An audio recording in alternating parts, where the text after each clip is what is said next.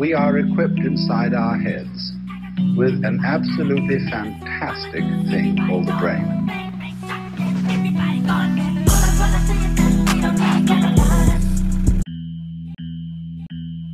Für mich und auch für die CDU gilt ähm, erst das Land, dann die Partei und dann man selbst. Wir wünschen uns aufmerksame Ohren, hört genau zu, hinterfragt, kritisiert, stimmt zu, wie ihr das auch immer wahrnehmt. Jürgen Lauber.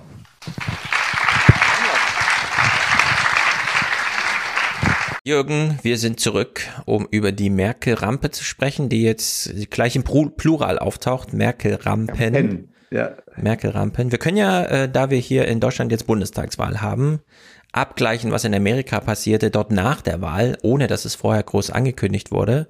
Man hat, wie in der zweiten Ausgabe schon angesprochen, die Human Infrastructure äh, entdeckt hm. und für förderungswürdig gehalten, denn, und das hat Biden bei seiner allerersten Rede, also Joe Biden, der amerikanische Präsident, in seiner ersten Rede zum 100-Tage-Jubiläum im Amt vorm Kongress gesagt, er möchte gerne im Systemwettkampf mit China bestehen. Und da reicht's nicht, einfach nur Bahnhöfe und Flughäfen zu bauen und Infrastructure zu fördern, das, was in Deutschland schon nicht besonders gut funktioniert, sondern es hat auch eine soziale Dimension. Wir brauchen ein fähiges Arbeitnehmerpotenzial. Wir brauchen also Human Infrastructure. Und zack, hat man in Amerika das Kindergeld erfunden, ist dort schon entschieden und derzeit äh, auf dem Tisch des Präsidenten liegt ein Gesetz zur Pflege. Hunderte von äh, Milliarden Dollar sollen in die Pflege fließen. Jetzt haben wir über die Merkel-Rampe hier schon gesprochen und schon festgestellt, es wird nicht immer gut ausgegeben, das Geld. Äh, wie sieht's aus in Deutschland mit der Human Infrastructure? So viel Geld im Bundeshaushalt. Das geht doch bestimmt alles in die Breite des Volkes. Ja, ich weiß, es gibt, es gibt äh, so berühmte Politiker wie zum Beispiel Herr Metz, die machen das gerne glauben, dass das Geld irgendwie da im, im Volk versickert und irgendwelche äh, Arbeitslosen mhm. oder Sozialhilfeempfänger das Geld kassieren. Ähm, und äh, ja, kann ich also nicht sehen. Ähm, die Sozialausgaben, die der Herr da sich bezieht, sind äh, diejenigen, die nicht aus Steuern finanziert werden, über die unser Thema Mäkelrampen eigentlich geht, sondern das sind Geld, die. Und wenn du sagst, auf die er sich bezieht, musst du sagen, wo? Er hat einen Tweet, den du ausgesucht ah, hast. Ah, ja, genau. Also, Trag ihn uns vor. Was also, hat Merz geschrieben? Ja, also ich weiß, dass manche Politiker, äh, berühmte Politiker, die Ambitionen auf große Ämter haben, das gerne irgendwie abbügeln auf Thema, äh, wir, das Geld fließt alles irgendwie in Sozialausgaben. Das, ist, das sei unser Problem äh, und nicht äh, diese äh, Rampe selbst. Und der Herr Metz hat da gerade äh, im, äh, im 2019 hat er einen Tweet abgelassen, da wo er noch so Also als er noch war. im Wahlkampf als war, er noch im Wahlkampf war, CDU-Vorsitzer. Genau, da hat er rausgelassen am 29.07. Trotz guter Konjunktur knacken die Sozialausgaben 2019 wohl die Billionengrenze. Das ist mehr als die Hälfte des Bundeshaushaltes. Dennoch entdecken Sozialpolitiker aller Parteien immer neue Gerechtigkeitslücken, für die noch mehr Geld gebraucht wird. Okay, also das ist so mhm. infam. Ja, zum einen sind die Sozialausgaben nicht in die, in die Billionengrenze. Okay, wenn man ja. natürlich die Rentenzahlungen sagt, das ist Sozialausgabe als Almosen des Staates, dann passt das wohl schon. Aber äh, es lässt sich nicht durch Steuern finanzieren. Äh, das ist äh, auf keinen Fall die, äh, die, die Höhe, die Grenze, das sind vielleicht 150 Milliarden. Und die, die, der Bundeshaushalt äh, ist ja nur 370 Milliarden. Also selbst ja, wenn also, die Hälfte wäre, wäre es niemals eine Billionengrenze. Also hier wird ja. Alles reingeworfen. Ne? Lass uns kurz bei diesem Tweet bleiben, denn ich weiß auch nicht, was er mit Billionengrenze meint. Man könnte natürlich, wenn man jetzt dass ähm, die Sozialausgaben, also die Sozialkassen mit hinzunimmt auf äh, staatliche und so weiter, dann zusammen addiert, käme man wahrscheinlich irgendwie bei Billionengrenze. Also ja, ist, 110 Milliarden äh, Zuschuss für die Rente, dann nochmal selbst ungefähr 300 Milliarden Rente plus was weiß ich, Krankenkassen, äh, Sozialhilfe, Versicherungs und so weiter. Aber trotzdem, Billionengrenze ist, irgendwie so ein bisschen. Hm. Der, Bund, der, Bund, der Bundeshaushalt äh, liegt bei 300 und was ist 70 Millionen oder sowas. Ja, da kommt die Billion nicht her. Genau. Ja, da kommt also, da, wenn ich, das schon mal ganz behaupte, ist halt die Hälfte. Äh, das, also ich, ich, ich, ich vermittle ein Bild, äh, dass, dass, dass, ein, dass 300, 323 äh, Milliarden äh, sind das. Ich vermittle das Bild, dass der Staat Billionen ausgibt für Soziales. Und das ist total Kokolores. Also das ist, mhm. das ist einfach Propaganda. Also Faktum ist, ich sage mal einfach Faktum. Wir hatten, wir hatten die Rampe gesehen, die Rampe letztes Jahr, die gesamten Staatseinnahmen äh, sind äh, in der Rampenform gestiegen von 450 äh, auf knapp 800 Milliarden. Okay, das mhm. ist so fast eine Verdoppelung. Äh, Staatshaushalt, ich, alle Staatshaushalt, Haushalte genau, zusammen. Der, oder nicht der Haushalt, sondern die Steuereinnahmen. Das ist das, ja. was wir dem Staat geben, damit er einen guten Job macht. Okay? Das ist, damit er einen guten Job machen kann, das er braucht, äh, um das alles abzudecken, was wir individuell nicht machen können.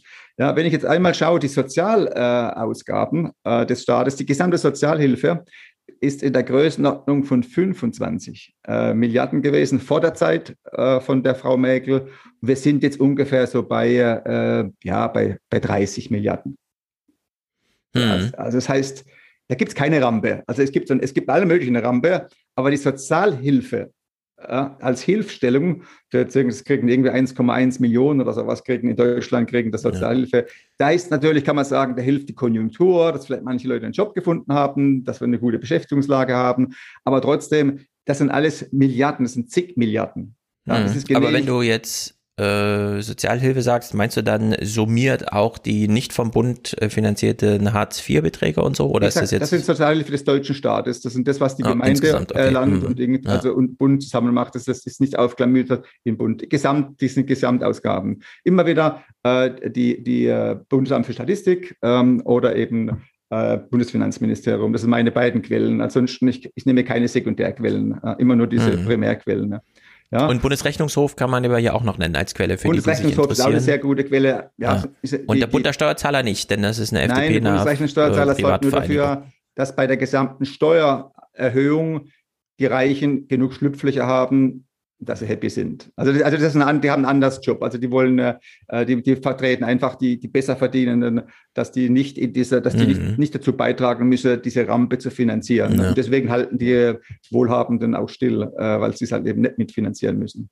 So, Aber, dann halten wir jetzt hier fest, die Human Infrastructure nee. kommt nicht gut weg. Die Bauinfrastruktur, zumindest was das Bauunwesen angeht, kommt gut weg, auch wenn am Ende nicht wirklich viel Resultate äh, zu naja, feierlich eröffnet teure, sind. schlechte Bauwerke, die keiner braucht und, und, ja, und das, was man braucht, entsteht nicht.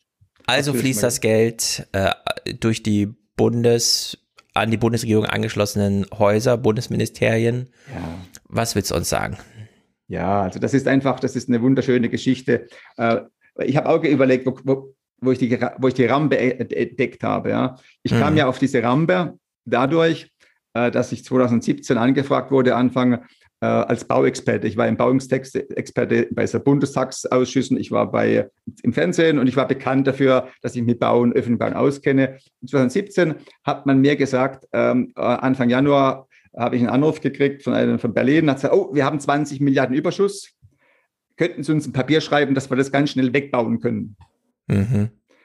Und hat mich schockiert. Ich habe gedacht, hallo, wir waren doch gerade dabei, die Änderung des Bauwesens, die ich ausarbeitet ja. hatte. Ja, ich hatte sehr viele, ich hatte, ich hatte ein Papier, drei Seiten, wo drauf steht alles, was man machen muss. Ganz, ganz viele Sachen, also ganz wenig Sachen und riesige Bewegungen. Und dann kamen die auf mich zu, statt die Änderungen einzuspeisen, haben sie mich gefragt, ob ich ihnen helfen könnte, die 20 Milliarden äh, schnell. Mhm. Äh, das sei in Berlin das größte Problem aktuell. Wir könnten unsere Änderungen nicht einspeisen.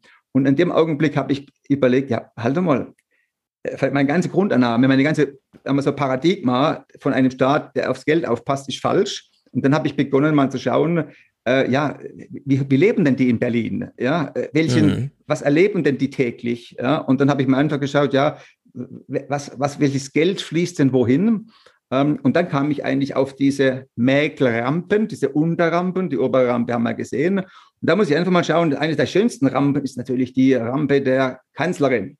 Okay, mhm. ich schaue mal gerne mal durch, so die, was ist denn staatstragend? Was sind diejenigen, die bestimmen, wie du lebst, wie ich lebe, die obergeordnet dafür sorgen müssen, dass es uns weiterhin gut geht, dass wir ja. im Katastrophenfall geschützt sind und versorgt werden. Ja, und das ist eigentlich, sage ich einfach, das heißt 2005 äh, hatte dies, das Kanzleramt 1,5 Milliarden im Jahr zur Verfügung, um mhm. einen Job zu machen. In 2020 ist das jetzt schon 4,3 Milliarden. Das ist einfach permanent gestiegen. Ja, und ja. 20, jetzt frage ich dich, was kann denn eine Kanzlerin und ihr Personal im Amt machen, um einfach dreimal mehr Geld zu brauchen? Ja, ich ähm, mal, äh, damals, als ich mich erstmals über den Haushalt des Bundeskanzleramts informiert habe und der stand da bei 1,7 Milliarden, habe ich mich schon gefragt, das ist doch nur dieses Gebäude, was ich hier gerade sehe. Klar, da arbeiten viele Leute, die viele Reisen machen müssen. Äh, da wird die außenpolitische Planung gemacht, da werden irgendwelche EU-Gremien, Gipfel und so weiter äh, mit vorbereitet. Da wird Verbindung nach Brüssel gehalten, da werden Botschaften äh, kontaktiert und so weiter. Aber ich habe es damals schon nicht verstanden. Und wenn du jetzt sagst, über vier Milliarden, ja. äh, wird es umso schwieriger. Äh, ich will jetzt nicht deswegen dem Bundeskanzleramt dieses Geld absprechen, aber ich stelle auch fest, es hat ja auch mit unter zwei Milliarden geklappt irgendwie. Es ist ja nicht so, dass wir Gerhard Schröder gesehen haben, dass er daran verzweifelte, kein Budget zu Stefan, haben und deswegen keine gute Politik Stefan, über, überleg dir mal vor Milliardenkonzerne, okay? Da sprechen wir über große Firmen. Im Prinzip ist das Kanzleramt ein Milliardenkonzern ohne Kunden. Okay? Und, und die, die, haben praktisch jetzt, ich würde mal sagen, diese zwei, zwei Milliarden zur Verfügung, fast als Spielgeld extra, wie, wie sie eigentlich vielleicht brauchen könnten, sinnvollerweise.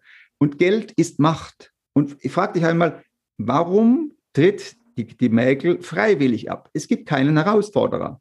Die hätte noch mal zehn Jahre Kanzlerin bleiben können. Warum mhm. gibt es niemanden? Weil man dieser Macht, dieser Milliardenmacht nicht standhalten kann. Damit kannst du alle, Entschuldigung, du magst den Begriff korrumpieren nicht, aber du kannst sie einstellen. Du kannst sie bezahlen. Du kannst legal bezahlen, mit viel Geld kannst du Aufträge vergeben, Loyalitäten erkaufen über Pöstchen.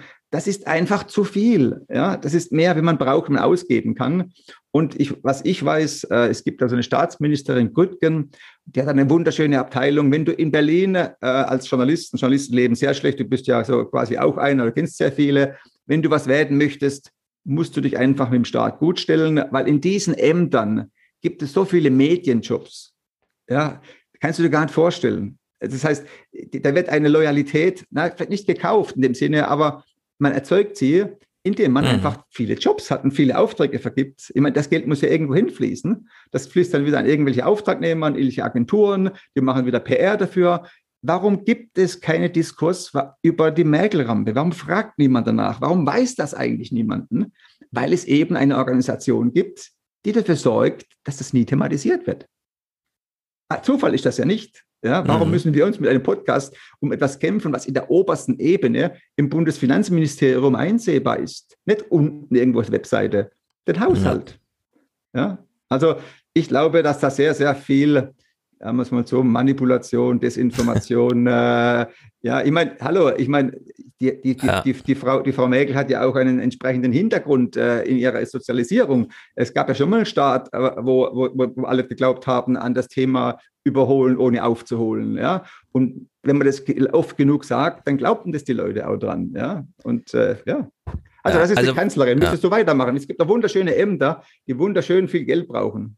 Ja, was ich auf jeden Fall verstehe, auch wenn ich das Wort korrumpieren dafür noch nicht ganz verwenden würde, ist, dass man im universitären Betrieb als Unternehmen natürlich gerne mal eine Professur sponsert, Stiftungsprofessuren einrichtet, äh, Google und so weiter, das gehört da zum ganz normalen Lobbyapparat, dass man Institute mitgründet, mit dran beteiligt ist, die dann das Internetinstitut nennt und dann genau weiß, na, da wird zwar zum Internet geforscht, aber nicht gegen uns. Äh, in der Hinsicht ähm, hat Geld schon seine Effekte, das würde ich auch sagen. Ähm, wahrscheinlich müsste man sich äh, mal genau anschauen, wie im Bundeskanzleramt Geld ausgegeben wird. Äh, das Bundespresseamt gehört ja mit dazu und so weiter. Das sind ja alles so. Ja, also äh, ich bin kein Investigativjournalist, will es ja nicht werden. Mir ist nur wichtig, dass man diese Fragen nach der Werkelrampe irgendwo stellt plötzlich. Also ich meine, die Zahlen, die du genannt hast, äh, heißen ja ganz materiell, wir hätten uns seit 2005 nochmal ein zweites Kanzleramt daneben stellen können. Ja, also sozusagen zwei. Nee, zwei. Ne? Nee, also um mal die Dimension. Der Anstieg war 190 Prozent. Also das sind das Oder sogar drei. drei. Also ja. Ja. Und da kann man sich ja schon fragen, was hätte, also ja. eine ähm, politische Macht wie die Kanzleramtszeit Gerhard Schröders oder so und dann aber parallel nochmal sowas daneben und nochmal, ja. Also nur als Gedankenspiel, irgendwo äh, fließt ja dieses Stefan, Geld Stefan, ich hin. muss jetzt, ich muss jetzt aber sagen, ich, ich habe da die letztjährige mhm. Zahl, die 4,3 Milliarden sind nicht repräsentativ ähm, es waren ja vorher nur 3,2 Milliarden und im neuen Budget sind es nur 3,7 Milliarden. da hat man sich, da hat man das Geld für das Bauen eines, eines erweiterten Kanzleramtes eben aus der Einnahmeausgabekasse mhm. ein bisschen mitfinanziert. Also letztes Jahr war extrem hoch. Ja, aber ja. jetzt haben sie Platz für neues Wachstum, also die erweitern ihre Gebäude. Ich glaube, das kostet eine halbe Milliarde oder sowas, diese, mhm. diese Erweiterung, damit sie noch weiter wachsen können. Also da, okay. da, es ist nicht das Am Idee, interessantesten ja. ja. ist das Innenministerium, finde ich. Nee, Innenministerium ist schwierig, habe ich die Zahlen nicht gut, weil die haben da mit dem Bauen zusammengewürfelt. ähm, und da, deswegen kann man dann ab 2017 gibt es keine, äh, keine Zahlen mehr. Also bis 2017 habe ich sie noch. Also mhm. 2005 war das Innenministerium 4,2 Milliarden. Mhm. Und äh, in 2017 war es also schon mehr als das Doppelte bei 9 Milliarden. Ja, und er wurde extrem viel an Beratung äh, ja, geleistet. Das, das ist wirklich sind Peanuts, nur, das sind Peanuts. Das ist, das ist. Äh naja, Peanuts im Sinne von, ähm, die haben einen Personalkörper, der kostet Geld und für die Beratung wird mehr Geld aufgewandt als für den für das eigene Personal, für die Personalabteilung. Ja, das ist schon erstaunlich, finde ich. Du musst das Geld irgendwie wegkriegen und deswegen brauchst du Berater, die das Geld, das, das, ja. sprudelnde Steuergeld wegschaffen. du bist immer in der alten Welt vor Merkel-Rampe. Lass, ja. Darf ich mal, ein Auswärtiges Amt finde ich spannend, weil ein Auswärtiges mhm. Amt, die Welt wird ja nicht größer oder? Die Flüge Aber komplizierter. Ja, aber die Auswärtige Amt, also erstmal wird die Welt nicht größer, die Flüge werden nicht teurer, sondern billiger, das weiß man. Also das ist auch, auch, auch die Erstklasse-Flüge werden äh, nicht teurer. Ja, also Air Berlin hat es schon ganz schön teuer gemacht, die Pleite von Air Berlin. Vorher konnte die Bundesregierung für 60 Euro einfach ja. ein Häkchen setzen, ist geflogen, soll abgerechnet werden und danach stand ja, Air, dieser Air Vertrag nicht Air mehr Berlin zur Verfügung. fliegt ja nicht nach, nach, Asien oder Amerika oder in, in, dies, in die ganze weite Welt. Die haben ja meistens ja, eher so, in, so innereuropäische. Innereuropäische, ja. Also ich sage einfach 2005 war das äh, Auswärtige Amt, hat äh, mit 2,2 Milliarden äh, Deutschland im Ausland vertreten. In 2020 braucht das Amt 6,6 Milliarden dafür. Hm. Okay, also das Botschafter ist also Faktor 3 mehr Geld. Ja, ja, und, und äh, das Interessante fand ich ja bei den Betrachtungen der ganzen Ministerien, die haben im letzten Jahr nochmal so richtig zugelangt. Also ich habe, ich war, ich habe ja, nachdem ich jetzt äh, diese Sachen äh, aktualisiert habe, ich habe drei Jahre nicht mehr die Zahlen aktualisiert, mhm. habe ich mir doch gesagt, hey, haben die im letzten Jahr, in diesem Krisenjahr, haben die Ministerien oder die Staatsorgane ja das Geld, wenn man so etwas vorsichtig ausgeben, konnten es gar nicht ausgeben, weil halt eben auch gar niemand da war, weil alle zu Hause saßen. Mhm. Und der Effekt ist, dass im letzten Jahr, wo der Staatshaushalt mal so richtig in die Roten ging, der Bundeshaushalt wegen den zusätzlichen Hilfen, da hat man einfach nochmal extra stark zugegriffen. Also letztes Jahr war das ein Sprung im Auswärtigen Amt von 5,8 auf 6,6. Also, hm. also letztes Jahr, wo niemand reisen durfte, wo alle zu Hause saßen, hat man noch einmal so richtig extra Geld ausgegeben. Ja, das sind die Mehrkosten, um den Betrieb aufrechtzuerhalten, äh, während Digitalisierung äh, notwendig war Stefan, oder so. Das waren die, das waren die reitenden Boden, oder? Das waren die Wer weiß, weißt du es? Kannst du sagen, wo diese nee, Sprünge interessiert herkommen? mich auch nicht, äh, weil ich, wenn du die anfängst, da rein zu verfusseln, äh, ich, es ist nicht mein Beruf. Äh, ich bin Unternehmer und, und habe eine Firma zu führen. Für mich ist das einfach ein bürgerliches Engagement. Ich versuche aufmerksam zu machen und versuche ein Buch drüber zu schreiben und zu verkaufen irgendwann mal, aber ich ist nicht das Thema, den jetzt in der Unterwäsche zu, zu, zu wühlen. Also, wenn, wenn ich irgendwo einen Einfluss habe, möchte ich eigentlich einen Embedded äh, Journalisten in jedem Ministerium haben. Jedes Ministerium mhm. sollte mindestens, was weiß ich, zwei, drei, vier äh, Journalisten immer dabei haben, weil das, was ich erlebt habe von Arbeiten in Verwaltungen, äh, in Behörden, das ist spannend. Die Gestalt mhm. unserer Welt. Und warum darf man darüber nicht berichten? Das ist kein Käse, was dann da im Blättchen steht. Das ist Aber Substanz. Und warum, warum, macht man das nicht auch in, ja. Bonn, äh, in, in, Berlin? Das verstehe ich nicht. Aber und dann wüsstest du mehr. Da brauchst du aber keinen Lauber haben, der dann irgendwie in den Unterlagen ja. wühlt bei denen. Aber könnte uns, was, was, worüber klärt uns eigentlich der Bundesrechnungshof auf? Nur in dieser Frage. Nur, also der Bundesrechnungshof klärt auf, ob die Prozedere eingehalten wurden. Okay? Mhm. Der macht einen Bericht, wie zum Beispiel über das öffentliche Bauen 2016, wo eben drin steht, sie werden nicht eingehalten, man, es wird gegen Gesetze verstoßen. Und dann wird es nicht, dann wird es als Pressemitteilung äh, aufs Webseite gelegt, aber das findest du in keinem, in keiner Journal, in keiner Pressemedium mhm. äh, äh, Deutschlands hat man diese Pressemitteilung als Thema aufgegriffen und erklärt, Leute, die bauen am Gesetz vorbei, die halten sich an ihre eigenen Gesetze nicht. Das heißt, mhm. der, der, der dokumentiert, der prüft, völlig folgenlos. Weil die einzige Folge, die es hätten könnte, wäre Wahlen. Aber wenn das Volk es ja nicht weiß, dann wählt es halt weiterhin einen, naja. Gut, also das, äh, der Bundesrechnungshof am Ende der Entwicklung klärt uns nicht auf. Am Anfang der Entwicklung wird ja der Haushalt geschrieben. Ja, Wie Bundes gelingt dem Bundesfinanzministerium Aber, ja. diese, hier stellen ja anscheinend äh, die äh, Ministerien einfach Ansprüche zusammen und geben die beim Bundesminister nee. der Finanzen ab und der nee, sagt dann, okay, oder wie funktioniert das? Nee, ähm, es gibt, nee, nee, es gibt da, der, der Herr Gatzer, Werner Gatzer hat das in einem Interview mit Thieler Jung äh, wunderbar äh, beschrieben, äh, habe ich auch auf meiner Webseite äh, den Ausschnitt. Und der beschreibt, der ist ja 2006 äh, mit der Regierung Mäkel, kam dieser Staatssekretär auch ins Amt.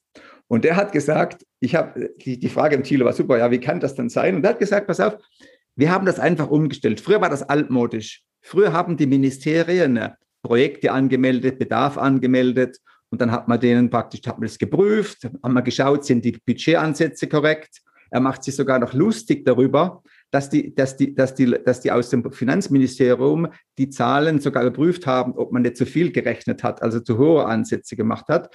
Hm. Das macht, hat man sich alles erspart. Man nimmt das, er sagt darüber, er spricht über Top-Down-Ansatz.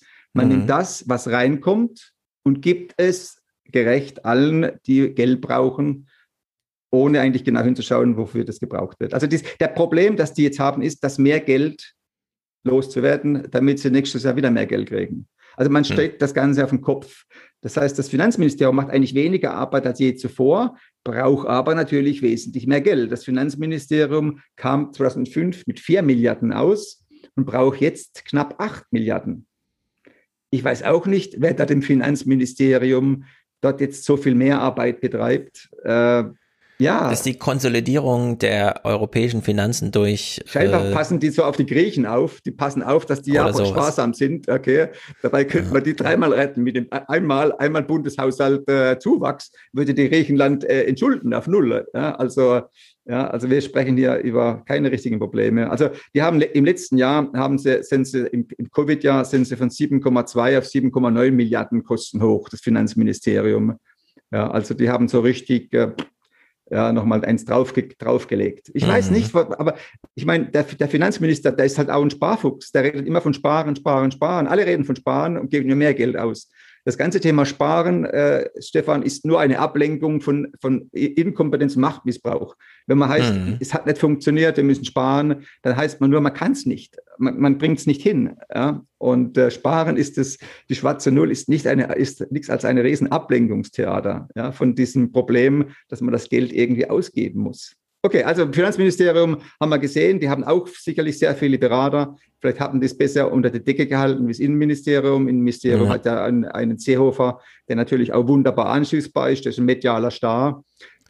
Seehofer kann zwei Sachen besonders gut.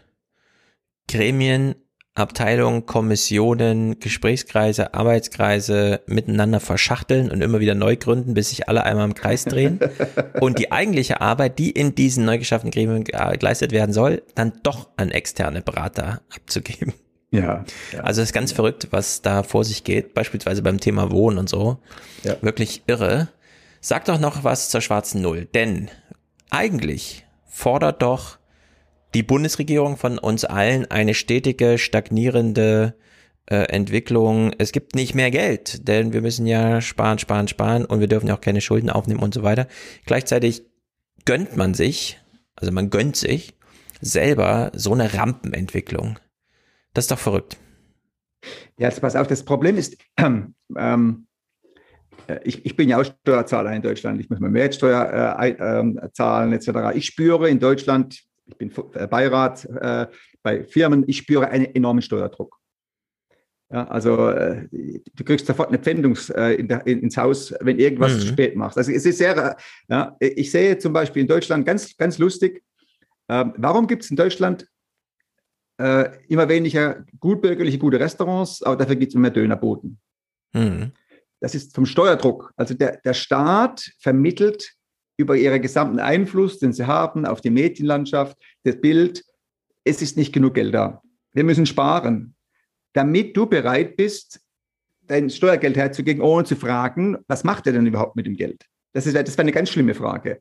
Wenn man davon aus, wenn du das Gefühl hast, jeder Euro von dir wird gebraucht, bekommst gar nicht auf die Idee, wenn dir einer immer anbettelt, gib mir mehr Geld, gib mir mehr Geld, kommst du gar nicht auf die Idee, dass der da halt seine Goldbarren zu Hause hat. Ja, also wenn ich nochmal zurückkommen kann auf dieses Thema, was, was wirklich, was mich auch trifft, wenn ich unterwegs bin, ne, oder mein, mein, Sohn arbeitet in der, in der Hotellerie, ich, ich spüre das ja.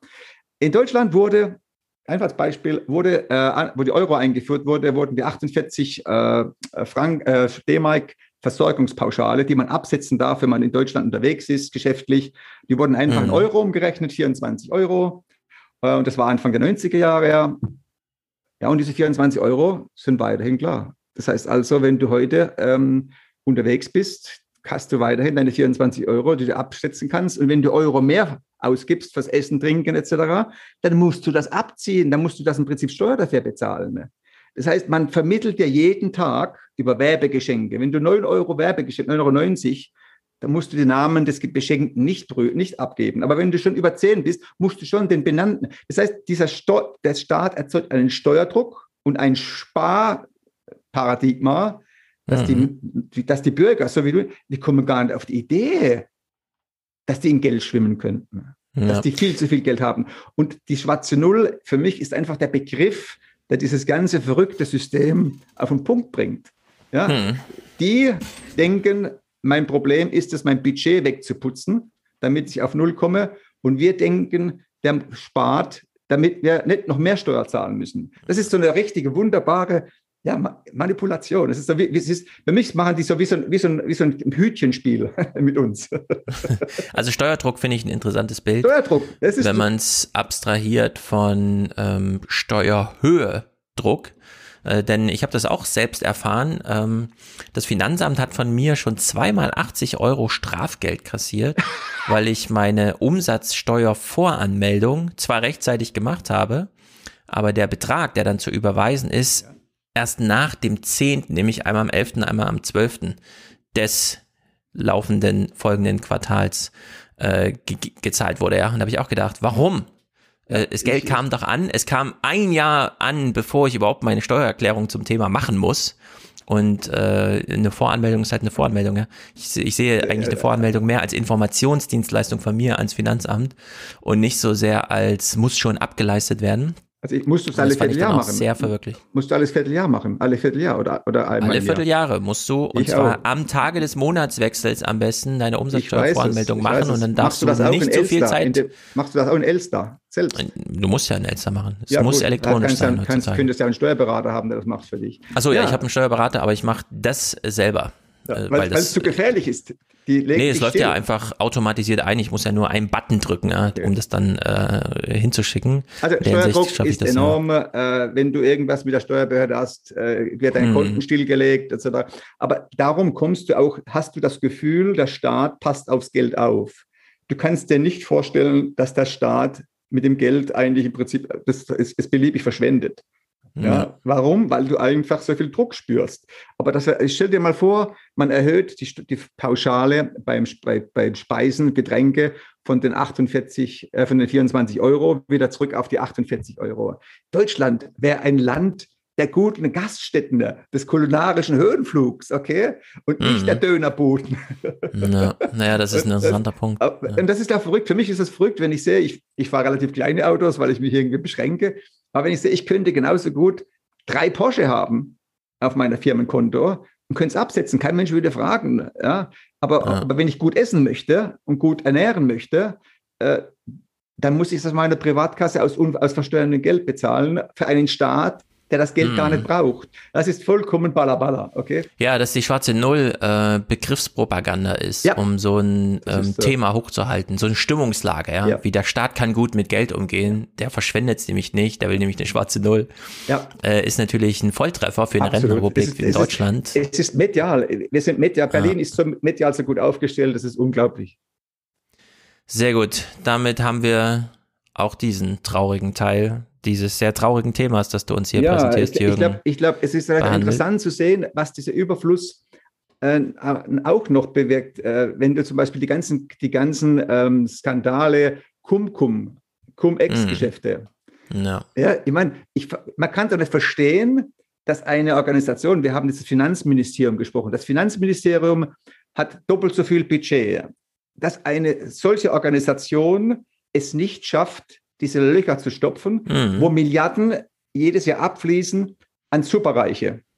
Ja. Und ich, und ich habe auch nicht verstanden, bis ich es verstanden habe und sage, Mensch, die brauchen das Geld überhaupt nicht. Die kriegen es über Einkommenslohnsteuer und über das Umsatzsteuer, kriegen die das so reingespült. Ein, ja. Das Geld braucht niemand. Und, und die haben ja das auch, dieses Bundesfinanzministerium hat das auch gemacht mit diesen Kernbrennstoffsteuer. Ich meine, da hat man eine Kernbrennstoffsteuer beim Atomausstieg gemacht, 2012. Äh, mhm. dass die bezahlen müssen, sie Milliarden für die Kernbrennstoffsteuer, wo damals schon alle wussten, das ist verfassungswidrig. Der Bund kann das Gesetz nicht machen. Und dann wird es gekippt und dann kriegen halt eben diese sieben Milliarden äh, die Konzerne wieder zurück. Ich, meine, äh, das, ich habe ich hab gedacht, sind das unfähige Politiker. Und da sage ich, nee, das sind einfach, oder Beamte, das sind Beamte, die wissen, spielt keine Rolle. Mhm. Aber du hast einen Druck, du kriegst einen Bescheid geschickt und eine Strafandrohung hatte ich auch ich schon. Ich muss 80 Euro zahlen, ja. Ich muss, ich könnte mich natürlich gegen die wehren, Geld, aber. Ich musste nachweisen, dass das Geld bei denen ankam. Kannst du das vorstellen? Ich habe so Schiss gehabt, dass die mir was wirklich dann ein, ein, ein, ein ja. ins Haus schicken, weil ich nicht nachweisen konnte, dass die das Geld empfangen haben auf mhm. ihrem Konto. Also das ist der Hammer. Also ja, ich, deswegen habe ich unter anderem einen Steuerberater, damit ich diesen Finanzamt Kommunikation nicht ganz so ausgeliefert bin, sondern immer erfahre, um was es geht, wenn ich einen Brief bekomme. Ja, scheinbar läuft dein, läuft, läuft dein Podcast-Geschäft besser wie meins. naja, es ist ja egal, in welcher Höhe irgendwas läuft. Am Ende ist es Kommunikation mit dem Finanzamt. Ja, ja. die man hier als Einzelspieler dann ja, so machen muss. Das ich, kennen ja alle Selbstständigen in Deutschland. An, an, an, eine Lanze an die äh, Beamten im, Finanzminister, äh, im Finanzamt. Kann nur Gutes sagen. Die Leute selber, die arbeiten, machen einen tollen mhm. Job es liegt nicht an den Menschen, die dort arbeiten. Okay, genauso wenig wie auf den Bauämtern.